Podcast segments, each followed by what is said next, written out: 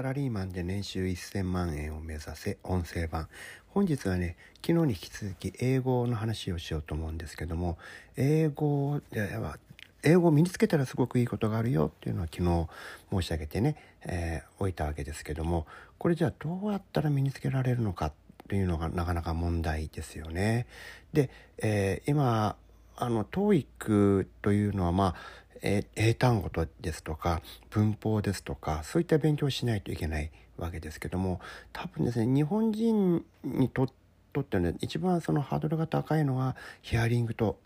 スピーキングだと思うんですよね。でこれももちろんアメリカ人とかイギリス人、その外国人の友人を作ってしまえば、彼らと日常的に話をすることでどんどんスキルが上がっていくのは間違いないんですけども、じゃそれがなかなかいないと、なかなかそういう友達には巡り会えないよっていう人はどうしたらいいのか。私も昔はずっとそうだったわけですけども、その頃どんな勉強をしてたのかっていう話をちょっとしたいなと思うんですけどもね。これはですね、私の場合すごくこれはおすすめだなと言えるのが音楽なんですよね。洋楽だと思いますね。僕の場合、その中学の終わりぐらいからビートルズというのにハマりまして、彼ら213曲ぐらい曲を書いてるんですけども、うち200曲ぐらいはもう歌詞を空で言えるぐらい聴きまくって、歌えて一緒に歌えるようになるまで、何度も練習をして、知らない単語を辞書を引いてみたいなことをやりました。で歌の歌詞っていうのはかなり日常生活で使うようなフレーズっていうのがですね、日本の歌もそうなんですけど頻繁に出てくるわけですよね。でこれはなかなか教科書に載っているような通りペンの言葉フレーズとはちょっと違っていてね、日常生活ですぐに役に立つような言葉が使われていたりするので、これはですね音楽に絡めて一緒に歌うっていうのは非常にいいと思いますね。で音楽はリズムがあるわけですから、そのリズムに合わせて舌が動くと、要するに口が喋れる R の音とかも含めてね、似たような言い方ができるようになるまで歌うというのは、これは実はスピーキングのシャドーイングと同じような効能があるんですよ。ですからこの洋楽を聴いて歌詞カード見て一緒に歌えるようにするというのは、これトレーニングとして非常に有効だと思いますね。私はそれで高校生の頃からはずっと洋楽を聴きまして、ビートルズにハマって、サイモン&ガーファンクルですとかカーペンターズですとか、その後プログレっていうところに行ったりとか、もちろんポピュラーに行ったりと、マドンナとかシンディ・ローパーとか、頃はそういう女性のね人たちも聞いたりしましたし、そうですね、ビーチボーイズとかも聞きましたし、60年代から70年代、そして80年代、みたいなところの、洋楽で売れてるところをひとしきり聞いてですね、で頃はまだ CD もなくて LP が多かったんですけども、 LP をレンタルレコードやで借りて歌詞カードをコピーして、でその歌詞カードを知らない単語を、それは英和辞典を引いてね、調べて意味を理解して、その意味を、その和訳も一緒に歌詞カードに出てますからね、あれと照らし合わせて、こういうふうに訳すんだなみたいなことを、イメージしながら、音楽を聴きました。で一緒に歌えるようになりました。これは実は、地味にあなたのスキルを上げる、そのスピーキングのスキルを上げる、すごくいい訓練だと思いますね。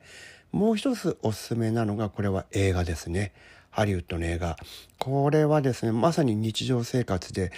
普通に使われている会話で映画っていうのは作られているわけですよね。で、今はね、簡単にその映画のスクリプト、台本っていうのが、検索したら出てくるんですよね。昔はそれがほとんどなくて、ネットとかなかった時代ですから、その脚本とその翻訳が書かれてるのが雑誌とかに、その英語の勉強する雑誌とかにたまに載ってたりするのをコピーしたりしたものですけども、私の場合にはそれで、例えば僕らの時代はバックトゥーザフューチャーっていう映画が流行りまして、あれの一番最初のシリーズの1作目は私そうですね、100回ぐらい見たのかな。セリフの8割ぐらいは今でも言えるぐらい何度も聞き込みまして、言えるようにしまして、それってもう日常生活で本当に使うような言い回しなんですよね。で、ああいうのを聞いてると本当にヒアリングものすごくレベルが上がります。で、それは勉強って感じがしないところがいいんですよね。普通に趣味で映画を見てるだけに近いわけですよ。で、台本を今なら簡単にネットで入手できますからね。あれプリントアウトしながら、彼らが俳優が喋ってるのと聞き取れたところ、聞き取れなかったところ、今 DVD だったら普通に字幕のモードを変えると英語のスクリプトキャプション出てきますからね。あれを見て彼らが話しているけど自分は聞き取れなかったところ、それがどの単語、どのフレーズかっていうことを確認しながら、自分の弱いところ、日本人としては聞き取りにくい共通点とかあるんですよね。で、そういうのを意識しながら英語のねフレーズを彼らと同じスピードで言えるようにするっていう練習を、そうですね、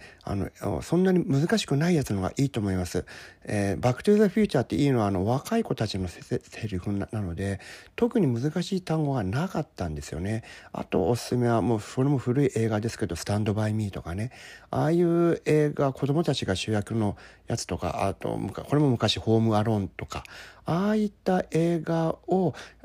のスクリプトをね見て覚えるっていうのはヒアリングには非常に効果的なんじゃないのかなと思いますね。で、勉強っていう感じがしないので楽しみながら、続けることができるじゃないですか。やっぱり勉強って続けていくことにすごく意味というか効能が高まってくるところがありますから、自分なりにねこうやって続けられる方法っていうのを見つけてもらえたらばいいんじゃないのかなって思いました。はい、今日もお聞きいただきありがとうございました。